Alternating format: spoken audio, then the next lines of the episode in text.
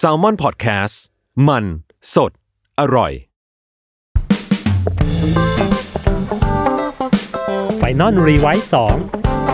โฆษณาจบ แต่ไอเดียยังไม่จบ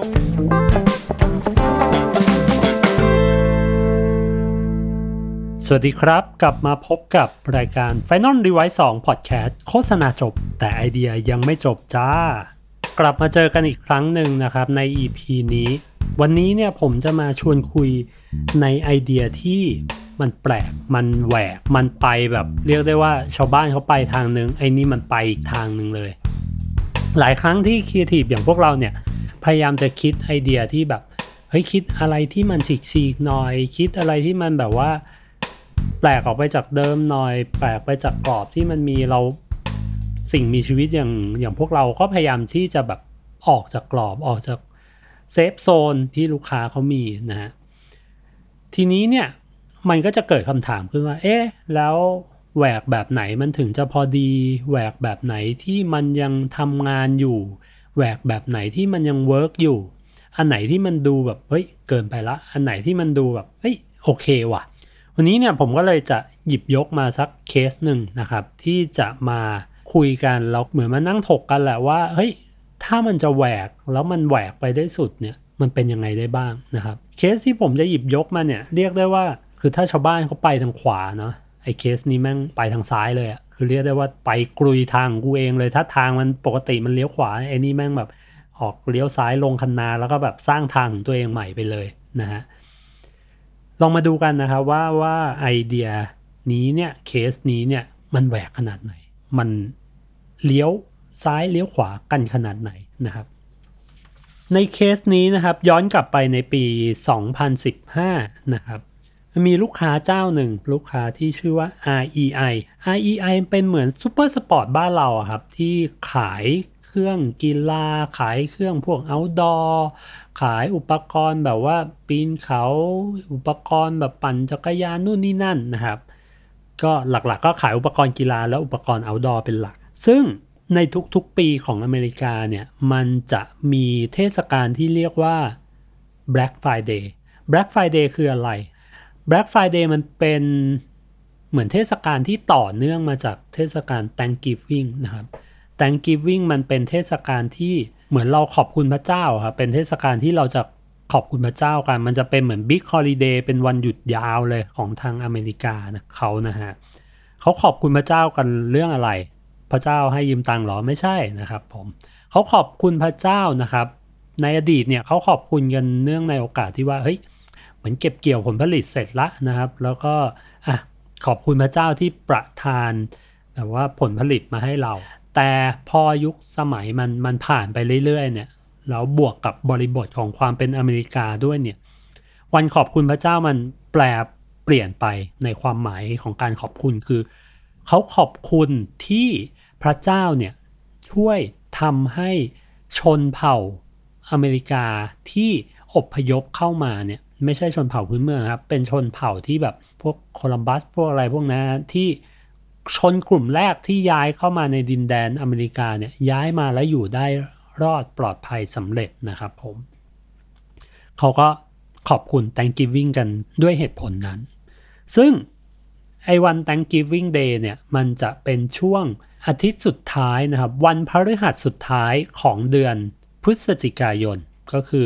เหมือนวันวันพฤหัสสุดท้ายของเดือน 11เนี่ยแหละ มันก็จะเป็นวันหยุดยาวของเขาแล้วก็เป็นเทศกาลแบบ Thanksgiving กันนะครับ มันจะเป็นเทศกาลที่แบบทุกคนก็จะมารวมตัวกันทำกับข้าวกินไก่ง่วงนู่นนี่นั่นกันนะครับเป็นวันหยุดยาว ผมว่ามันคล้ายๆกับอารมณ์เทศกาลสงกรานต์บ้านเราที่ มันจะเป็นหยุดยาวเนาะแล้วทุกคนก็จะกลับไปรวมกับครอบครัว แล้วก็แบบ มีการซื้อของซื้อของมาฝากกันมีการแบบไปเยี่ยมญาติกันอะไรเงี้ยครับผม ซึ่งวัน Black Friday เนี่ยมันคือวันศุกร์ถัดมานะครับวันรุ่งขึ้นของเทศกาล Thanksgiving Thanksgiving วันพฤหัสเนาะ Black Friday ก็จะเป็นวันศุกร์สุดท้ายของเดือนพฤศจิกายนนะครับ Black Friday เนี่ยถ้าทุกคน คุ้นชื่อจะรู้ว่าเฮ้ยมันคือวันที่แบบของลดราคาลดแบบโคตรจะลดโคตรพ่อโคตรแม่ลดมีอะไรอั้นเอาไว้แล้วมาซื้อกันตรงนี้ เหตุผลที่เขาลดราคาแบบกระหน่ำกันมากแล้วแบบมีโปรโมชั่นอะไรเยอะแยะกันมาก เพราะว่าเทศกาล Thanksgiving เนี่ยแหละ มันเป็นเทศกาลที่แบบเฮ้ยเราจะกลับมาเจอครอบครัวกัน เราจะแบบเหมือนมาซื้อของกัน แล้วก็แบบว่าเอามามอบให้กันนะครับ เหมือนมอบของขวัญให้แก่กัน giving กัน ทีนี้มันเลยเป็นวัน Black Friday เนี่ยมันเลยเป็นวันเหมือนแบบทุกคนจะจับจ่ายใช้สอย ทุกคนคอน sumer ทุกคนเนี่ยจะแบบพร้อมที่จะลงเงิน พร้อมที่จะสเปนตังซื้อทีวีใหม่ ซื้อนู่นใหม่ ซื้อนี่ใหม่นะครับ ซื้ออะไรแบบมามอบให้ญาติญาติมามอบให้พี่น้องมามอบให้ลูกของตัวเองนะครับ มันจะเป็นช่วงเวลาที่เงินมันสะพัดมากนะครับ เงินแบบโอ้โห ทุกคนใช้เงินกันแบบสุดๆเลยนะครับ ผมมีสแตทที่น่าสนใจของวัน Black Friday นะครับ ในปี 2019 เนี่ยฮะ คนที่จับจ่ายใช้สอยเนี่ยมีประมาณเป็นสแตทของอเมริกาเพียวๆนะครับ มีประมาณ 200 ล้านคนของอเมริกานะครับผม ยอดการใช้เงินนะครับ ยอดการสเปนเงินทั้งหมดเนี่ยมีอยู่ 2 ล้านล้านบาทนะสองล้านล้านบาทมัน ใช้เงินวันนั้นวันเดียวเนี่ยแทบเท่าแบบงบประมาณของประเทศบางประเทศเลยอะสองล้านล้านบาทนะครับ ผมที่คนอเมริกาเขาสเปนเงินกันในวันนั้นเนี่ย เฉลี่ยแล้วนะครับ เฉลี่ยแล้วคนอเมริกันหนึ่งคนเนี่ยจะใช้เงินกันอยู่ประมาณแบบหนึ่งหมื่นบาทนะครับสเปนเงินกันอยู่ประมาณหนึ่งหมื่นบาท สแตทที่น่าสนใจอีกอย่างหนึ่งคือ ช่วงวัน Black Friday เนี่ยสินค้าต่างๆนะสินค้ามากมายเนี่ยเขาจะลดราคากัน ตีเป็นเปอร์เซ็นต์ได้ประมาณวันนั้นเนี่ย ตีเป็นเปอร์เซ็นต์เฉลี่ยเฉลี่ยคือสินค้าเนี่ยมันจะลดราคาอยู่ประมาณ 40%นะฮะเรียกได้ว่าอื้อหือเกือบครึ่งอะเพราะฉะนั้นทุกคนจะแบบอั้นเงินเอาไว้นะแล้วมาเปี้ยงเดียวในวัน Black Friday มาจ่ายกันวันนี้แหละ ยอดผู้ชับจับจ่ายนะครับก็จะประมาณครึ่งครึ่งนะครับชายหญิงนะครับ แล้วก็คนยุค millennial เนี่ยยุค Gen Y ยุค millennial เนี่ยก็จะเป็น biggest spender นะครับก็คือใช้ใช้เงินเยอะสุดนั่นแหละ อันนี้ก็เป็น stat ที่น่าสนใจของตัววัน Black Friday นะครับ เพราะฉะนั้นทุกคนก็จะเริ่มเห็นแล้วใช่ไหมว่าวัน Black Friday เนี่ยมันเป็นวันที่แบบยิ่งใหญ่มากๆนะครับเป็นเทศกาลการลดราคาการใช้เงินที่ยิ่งใหญ่ ทุกๆแบรนด์นะครับ ทุกๆแบรนด์จะมีโปรโมชั่นออกมาในช่วง Black Friday ทุกๆแบรนด์จะแบบเฮ้ย Black Friday ฉันต้องทำอะไรสักอย่าง เพื่อกระตุ้นยอดขายให้ได้ Black Friday ฉันต้องมีออกโปรมา Black Friday ฉันต้องมี activation อะไรบางอย่าง ต้องมีแบบนู่นต้องมีนี่เพื่อให้แบรนด์เราเนี่ยอยู่เป็นในกระแส ทุกคนจะแข่งกันลดราคา ทุกคนจะมีออกโปรนู่นออกโปรนี่ลดกันไปลดมึงลด 30 กูลด 40 มึงลด 40 กูลด 50 ไปเลยลด 50 ไม่พอแถมคอยเข้าไปอีกนู่นนี่นั่นเข้าไปอีกนะครับผม อันนี้คือเวหลักของการทำคอมมูนิเคชันในในช่วง Black Friday ทุกคนแม่งลดราคาแข่งกันนะตีกันด้วยสงครามราคานะครับ แต่แบรนด์ REI ทำในสิ่งที่ทุกคนแม่งเลี้ยวซ้ายกันอยู่นะโค้งซ้ายกันอยู่นะ REI แม่งลงถนนออกขวาไปเลยทำในสิ่งตรงข้ามกันหมดนะครับผมเดี๋ยวผมจะเล่าให้ฟังงั้นแน่ยังไม่เฉลยก่อนด้วย ให้ติดตามกัน แคมเปญที่ผมจะเล่าต่อไปนี้นะฮะของ REI เนี่ยความน่าสนใจของมันก็คือไอเดียเนี่ยมันเกิดมาจากลูกค้านะฮะลูกค้าผุดไอเดียนี้ขึ้นมาแล้วกลายเป็น brief นะครับ แล้วมันเป็นแบบ brief ที่ชัดเจนมาก ๆ นะครับครีเอทีฟของเอเจนซี่เนี่ยมีหน้าที่ไปต่อยอดให้มันแข็งแรงขึ้น แล้วก็ execute มันออกมา แต่บรีฟที่มันเกิดขึ้นเนี่ยมันเฮ้ยมันเจ๋งมาก ๆ นะครับผมบรีฟมันชัดเจนมาก จุดเริ่มต้นนะครับ มันเกิดขึ้นมาจากที่ว่ามันเกิดการประชุมภายในกันนะครับของ REI เนี่ยแหละว่าเฮ้ยวันนี้เนี่ย ช่วงนี้เนี่ยมันจะมีเทศกาล Black Friday นะ พวกเรามา brainstorm กันดีกว่าว่า REI จะทำอะไรกันดี คุณเบนสติลนะครับ เขาเป็น CCO เป็น Chief Creative Director ของแบรนด์ REI หลายคนอาจจะสงสัยว่าอ้าวเฮ้ยทำไมลูกค้าเขามี Creative Director ด้วยนะครับ มันจะเป็นแบบนี้ครับสำหรับแบบพวกแบรนด์แฟชั่น หรือแบรนด์แบบผลิตภัณฑ์เสื้อผ้าผลิตภัณฑ์กีฬาผลิตภัณฑ์อะไรเงี้ย บางแบรนด์นะครับเขาจะมีเป็นเหมือนแบบ Creative Director ที่เป็นคนดูแลภาพรวมของ Marketing ของตัวแบรนด์นะบางทีเขาอาจจะดูแบบภาพรวมของดีไซน์ Product ด้วยซ้ำนะครับ Creative Director บางคนที่อยู่อยู่ในขาของลูกค้าเนี่ยเขาก็จะดูแบบภาพลักษณ์ของแบรนด์ด้วย บางทีก็ดู product ด้วยนะครับ ก็ว่ากันไป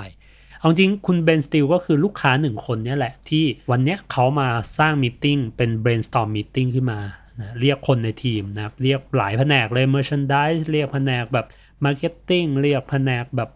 ผลิตภัณฑ์มา เฮ้ย เราจะมี Black Friday กันว่ะเฮ้ย เราเราทำอะไรกันดีวะนะครับทุกหลายคนก็โยนนู่นโยนนี่ไปโยนไอเดียไปนะครับ แล้วก็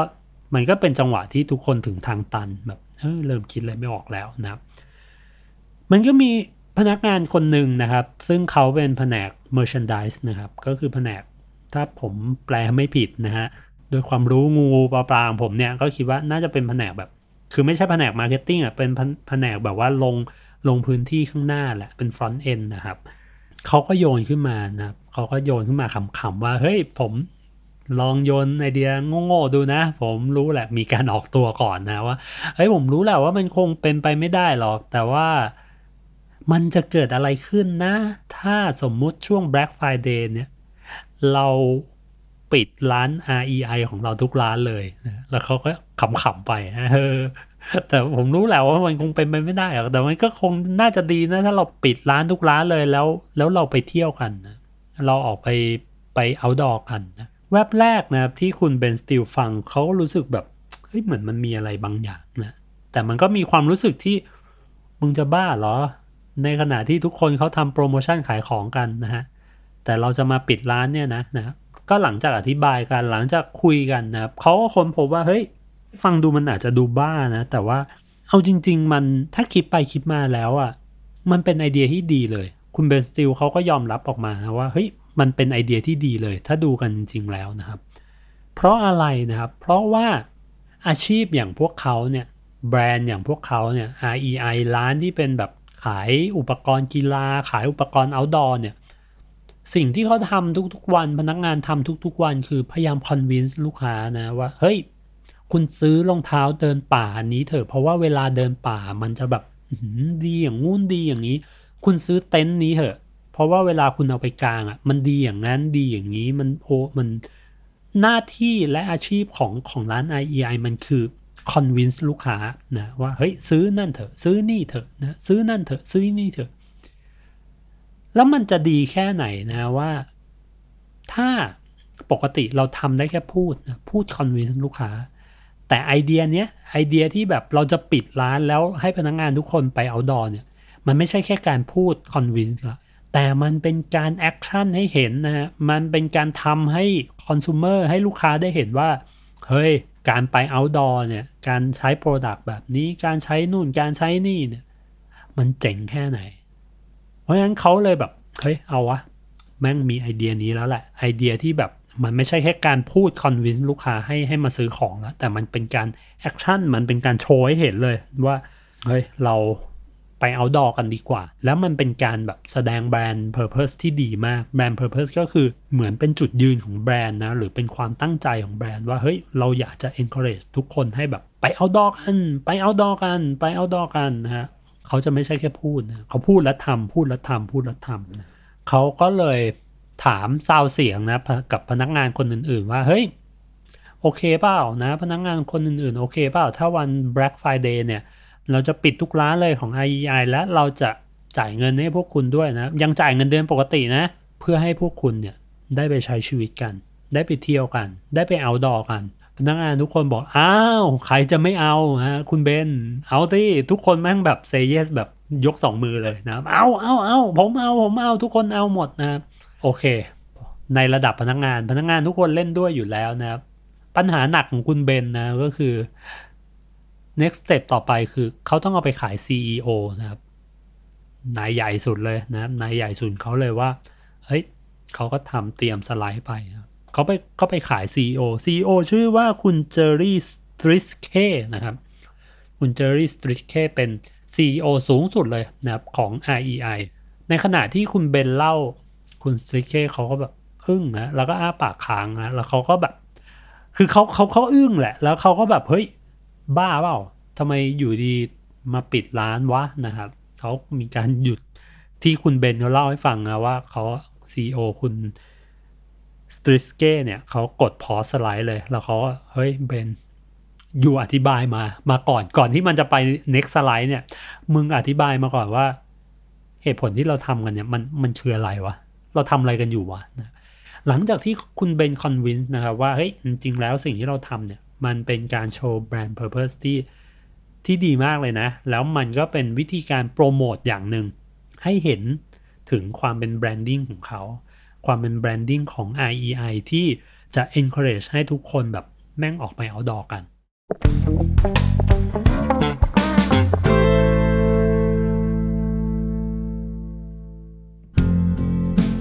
สวัสดีครับ คุณผู้ฟังทุกท่านนะครับ ผมไอติมพริตวัชรศิลป์นะครับ วันนี้อยากจะมาชวนทุกคนเนี่ยมาฟังรายการพอดแคสต์แรกของผมนะครับ ชื่อว่า Pro and Con นะครับ โดยซีซั่นแรกเนี่ยเราจะตั้งชื่อว่า Pro and Consult นะครับที่จะพาทุกคนเนี่ยไปฟังหลักคิดที่ผมได้จากอาชีพแรกในชีวิตผม นั่นก็คือการทำงานในบริษัท consult ที่ชื่อว่า McKinsey นะครับเคล็ดลับไม่ว่าจะเป็นการร่วมงานกับคนต่างวัย การสมัครงานยังไงให้มีโอกาสได้สูงนะครับการทำความรู้จักกับคนแปลกหน้ายังไงให้รวดเร็วนะครับทั้งหมดนี้เนี่ยสามารถติดตามได้ใน Pro and Consult นะครับพอดแคสต์ที่จะออกอากาศตอนใหม่ ทุกวันพุธทุกช่องทางของ Salmon Podcast ครับ Pro and Consult Podcast กับผม ไอติมพริต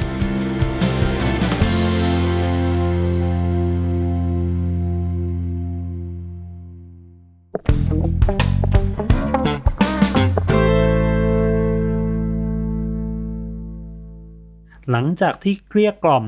ตะล่อมชักแม่น้ำทั้ง 5 จนคุณสตริสเก้เขาซื้อไอเดียนี้แล้วนะครับ คุณเบนเขาก็มาบรีฟกับทางเอเจนซี่เอเจนซี่นะครับชื่อว่า Venables and Bell นะครับ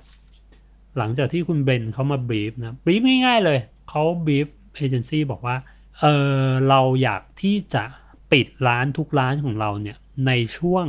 Black Friday นี้ คุณช่วยทำ communication ออกมาให้หน่อย ผมเอ่อเอเจนซี่เนี่ยก็มี Creative Director ชื่อว่าคุณลีไอฮอน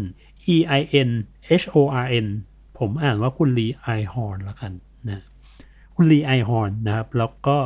คุณลีไอฮอนเป็น CD Art Director ชื่อว่าคุณเอฟรีโอฟิลและคุณอดัมวอลินสกี้นะครับ ที่เป็น Copywriter ทั้ง 3 คนเนี่ยนะครับเอเจนซี่เขามีการเบรกลูกค้าว่า พี่พี่เบน พี่จะปิดร้านพี่จริงหรอนะเป็นครั้งแรกนะที่ที่ผมเคยเห็นว่าเอเจนซี่ต้องเบรกลูกค้าแบบเอ้ยมึงห้าวไว้เปล่านะฮะปกติจะมีแต่ลูกค้าเบรกเอเจนซี่ว่าเอ้ยไอเดียที่คุณคิดมามันมันเพี้ยนเกินนะครับนี่เป็นครั้งแรกที่ผมเห็นว่าเอเจนซี่เบรกลูกค้าว่าเอ้ยเฮ้ยใจเย็นเบนห้าวไปไหม คุณเบนยังคงยืนยันคำเดิมนะว่า ไม่ผมจะปิดทุกร้านของ REI นะครับผม คุณทำ communication มาให้หน่อย หลังจากที่เอเจนซี่รับบรีฟมานะครับ สิ่งที่เขาทำนะคือบีฟมันชัดเจนอยู่แล้วว่า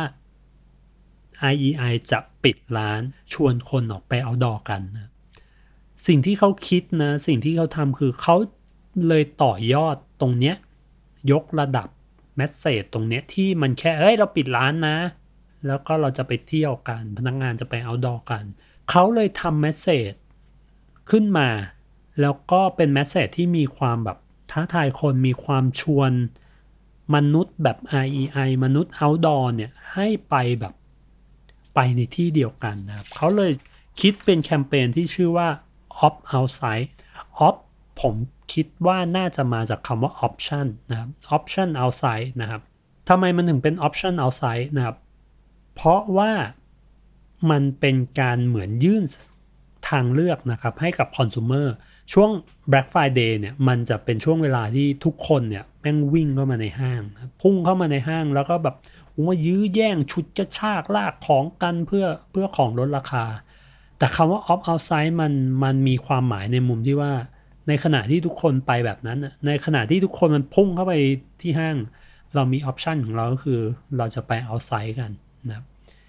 เราจะไม่อยู่ที่ห้าง แต่ว่าคนอย่าง IEI แบรนด์อย่าง IEI เราจะไปเจอกันที่ outdoor เราจะไปเจอกันที่ภูเขา เราจะไปเจอกันที่ทะเลนะนั่นเลยเป็นที่มาของแคมเปญ Opt Outside นะครับ สิ่งที่ทางเอเจนซี่เขาทำนะครับ เขาก็มีคิดแฮชแท็กนี้ขึ้นมา Opt Outside นะครับ แล้วเขาก็มีเป็นเหมือนแอปพลิเคชันนะครับ ที่จะ หนึ่งเลยคือประโยชน์ของแอปพลิเคชันของเขาคือจะบอกสถานที่ที่ เฮ้ย คุณควรไป Opt Outside ที่นี่นะครับสองคือในแอปพลิเคชันในเว็บของเขาเนี่ย เขาจะทำเป็นการเขาดาวนะครับว่าเขาก็มีการออกมาป่าวประกาศก่อนแหละนะครับหนึ่งเดือนว่า เฮ้ย ทุกคนเดี๋ยวช่วง Black Friday เนี้ย REI จะปิดร้านนะ เพราะว่าพวกเราทุกคนพนักงงานทุกคนเนี่ย จะไปออฟเอาไซด์กัน ซึ่งตรงเนี้ยผมมองว่าแม่งคือความโคตรฉลาดเลยนะ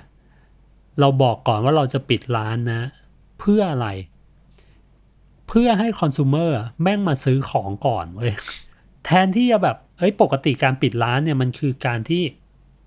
ร้านก็จะเสียยอดขายไปหนึ่งวันนะแต่พอคุณออกมาประกาศแบบนี้ก่อน คุณเขาดาวก่อนเนี่ย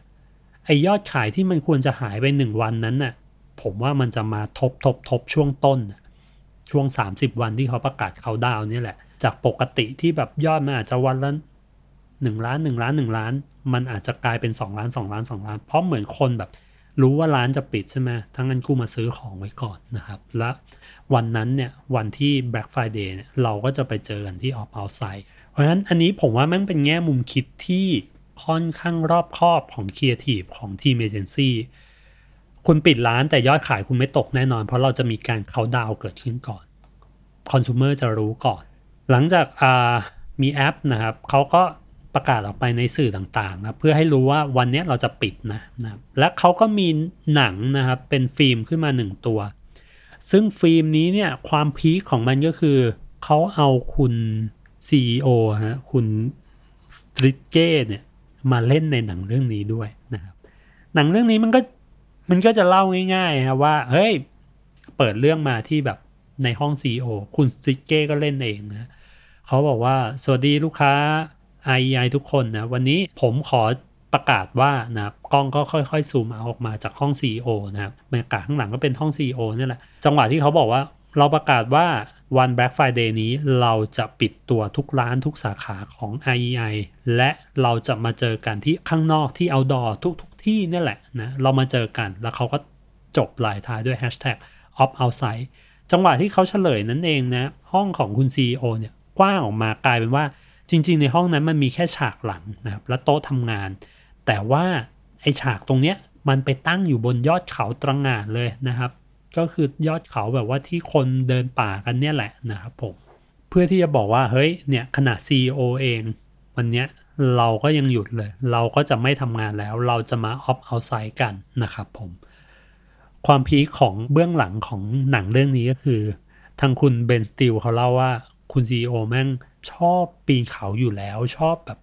เอาดออยู่แล้วนะ คือคนองค์กรนี้มันมีความเนิร์ดในความเอาดอมากๆนะเขาบอกว่าคุณ CEO เนี่ยเล่นไม่กี่เทคนะ แล้วเล่นดีมาก พอเล่นเสร็จปุ๊บนะในขณะที่เขาถ่ายฉากอื่นกันอยู่นะ คุณ CEO มันไปแล้วนะไปไปปีนเขาแล้วไปแบบเดินป่า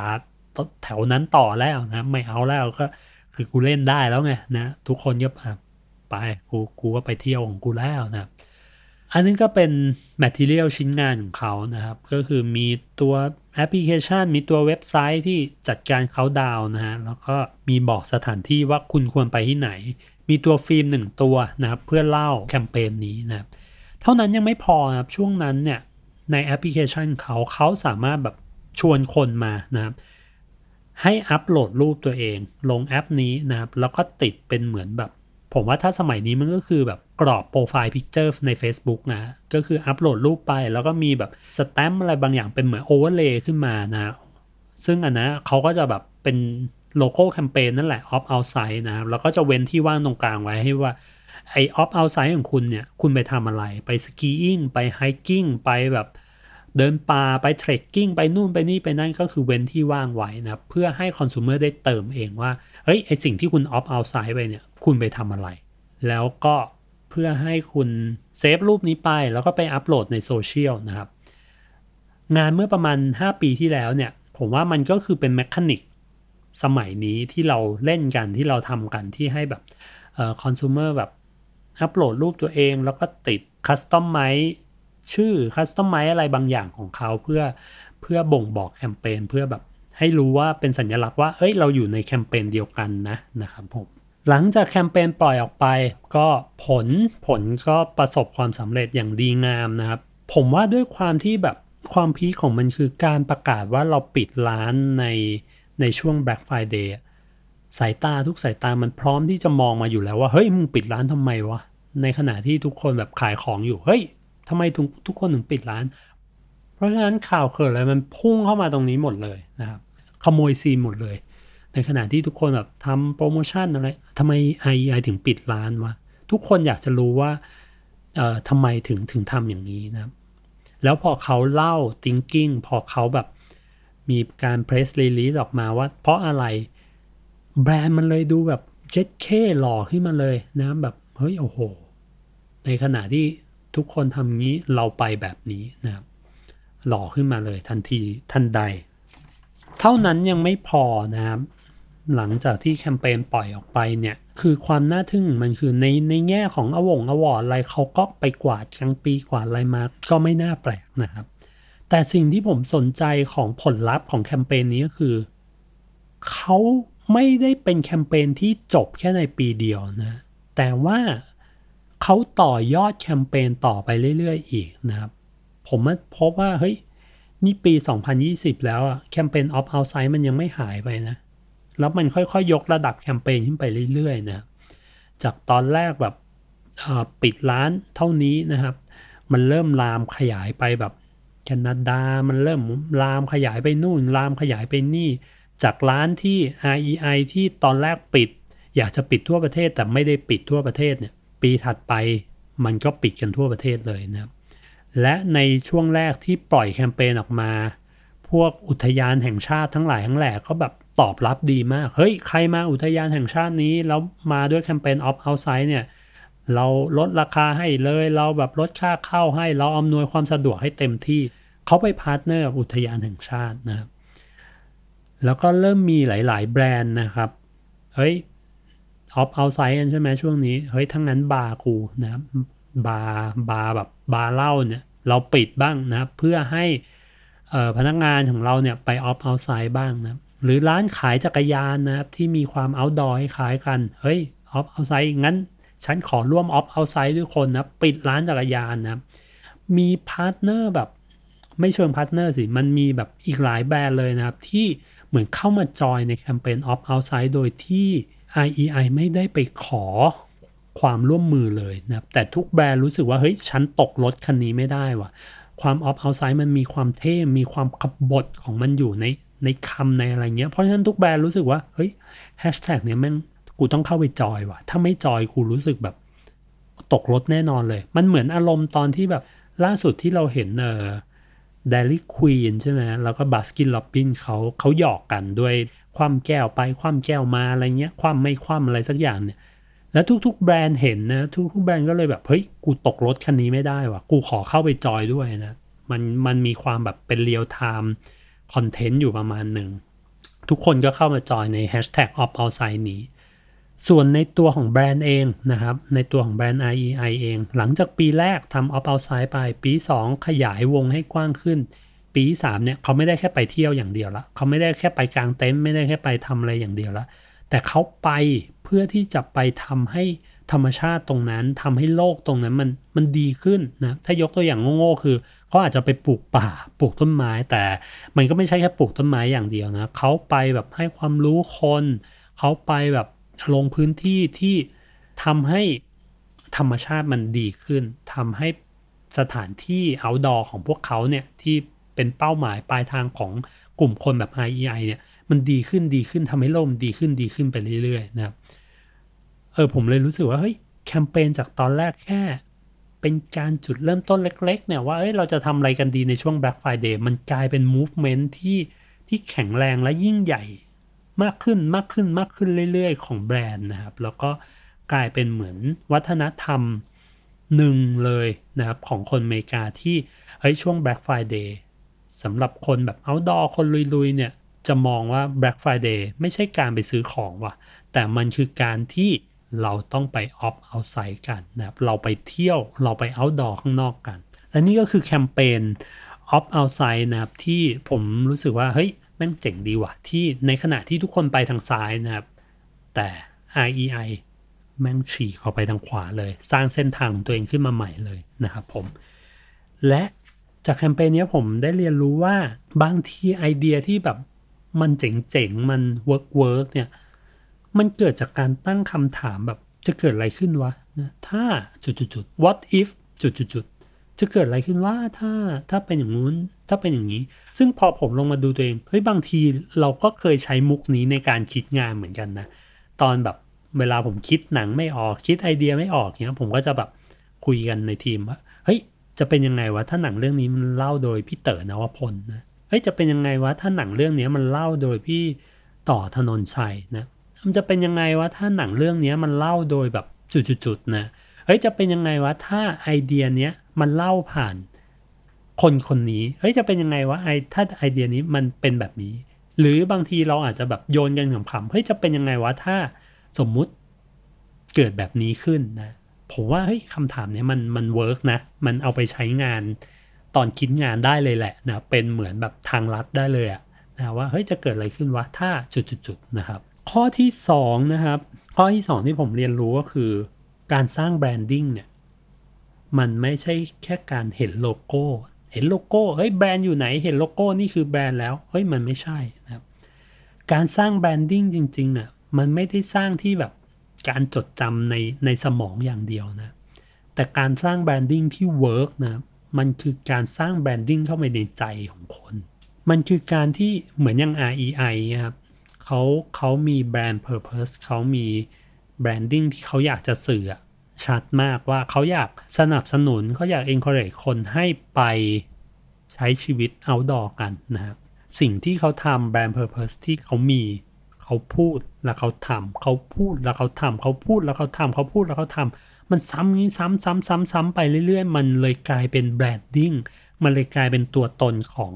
ของ REI ขึ้นมา เพราะฉะนั้นกับบางโปรเจกต์กับบางแบรนด์เนี่ยการสร้างแบรนด์มันไม่ใช่แค่การเอาโลโก้มาแปะให้เห็นเยอะๆ มากที่สุดนะแต่ยุคสมัยนี้มันเป็นยุคสมัยที่แบรนด์พูดและแบรนด์ทำแบรนด์พูดและแบรนด์ทำ พูดและทำให้ได้ในตามที่สิ่งที่พูด แล้วมันจะค่อยๆซึมเข้าไปในใจของคนไปเรื่อยๆ อันนี้คือข้อที่สองที่ผมเรียนรู้นะครับ ข้อที่สามที่ผมได้จากแคมเปญนี้คือ การที่ทุกคนไปขวา แล้วเราเลี้ยวซ้ายเนี่ยหรือทุกคนไปซ้ายเราเลี้ยวขวาเนี่ยมัน work อยู่เสมอ มันจะทำให้เราโดดเด่นออกมานะครับไม่ว่าทางใดก็ทางหนึ่ง อาจจะดีอาจจะเหี้ยนะ แต่ว่ามัน เป็นอะไรที่คนมองข้ามไม่ได้แน่นอนนะครับ แต่ความยากของการไปซ้ายในขณะที่คนอื่นไปทางเราฉีกไปอีกทางหนึ่งคือไอ้ทางที่เราฉีก มันต้องตะลุยมันต้องมีความแบบกรุยทางเองประมาณหนึ่งนะฮะลองผิดลองถูกกันประมาณหนึ่งซึ่งไอ้การที่แบบทุกคนไปขวาเราไปซ้ายเนี่ย พอไปย้อนกลับไปดูตอนที่ผมชีวิตเป็นครีเอทีฟมันเป็นสิ่งที่พี่ สองคนนะผมขอเอ่ยชื่อเลยนะครับ ก็คือตอนผมทำงานปีแรกอยู่ที่ BWA นะครับ พี่แมวเขาก็เล่าให้ผมฟังว่า เฮ้ยกูทำแคมเปญประกันชีวิตนะ ในขณะที่ตอนนั้นเนี่ยประกันหลายๆ เจ้าเขามาในทางแบบซึ้งเขามาในทางแบบขายขำกูไปอีกทางเลยดีกว่าขายแบบอีกเวงเลยดีกว่านะครับเขาก็เล่าให้ผมฟังเพราะฉะนั้นมึงจงจำไว้นะเขาก็บอกผมนะมึงจำไว้ว่า มันเป็นวิธีที่ work เว้ยในขณะที่ทุกคนไปทางแล้วเราไปอีกทางหนึ่งนะพี่แมวก็สอนผมไว้อย่างนั้นเหมือนกัน ส่วนพี่คนหนึ่งคือผมได้มีโอกาสได้คุยกับพี่ปิ๊กนะครับพี่ปิ๊ก storyteller นะครับผมนี่ก็เรียกได้ว่าเป็นผมก็นับถือเป็นอาจารย์อีกคนหนึ่ง แกก็บอกแกก็เล่าให้ฟังนะว่า เฮ้ย วิธีการคิดของพี่พี่ก็จะมีคือในขณะที่ทุกคนไปทางหนึ่งพี่ก็มองว่าเฮ้ยแล้วถ้ากูไปอีกทางหนึ่งมันจะเกิดอะไรขึ้นวะมันมี potential แบบไหนวะที่มันจะทำอะไรได้นะครับ แกก็เล่าให้ฟัง แกก็บอกว่า เฮ้ย การที่ทุกคนไปทางหนึ่งแล้วเราไปอีกทางเนี่ย work work เสมอ มึง มึง มึงจำคำนี้ไว้ นั่นก็เป็นสิ่งที่ผมได้เรียนรู้มา และนี่ก็เป็นทั้งหมดของ EP นี้นะครับ ถ้าทุกคนอยากฟังเรื่องราวอะไร หรืออยากฟังเคสแบบไหนอีกนะครับ แชร์กันมาได้นะครับ แชร์ผ่านใต้คอมเมนต์มาหรือว่า คุณรู้จักใครรู้จักเพื่อน หรือรู้จักคุณโจ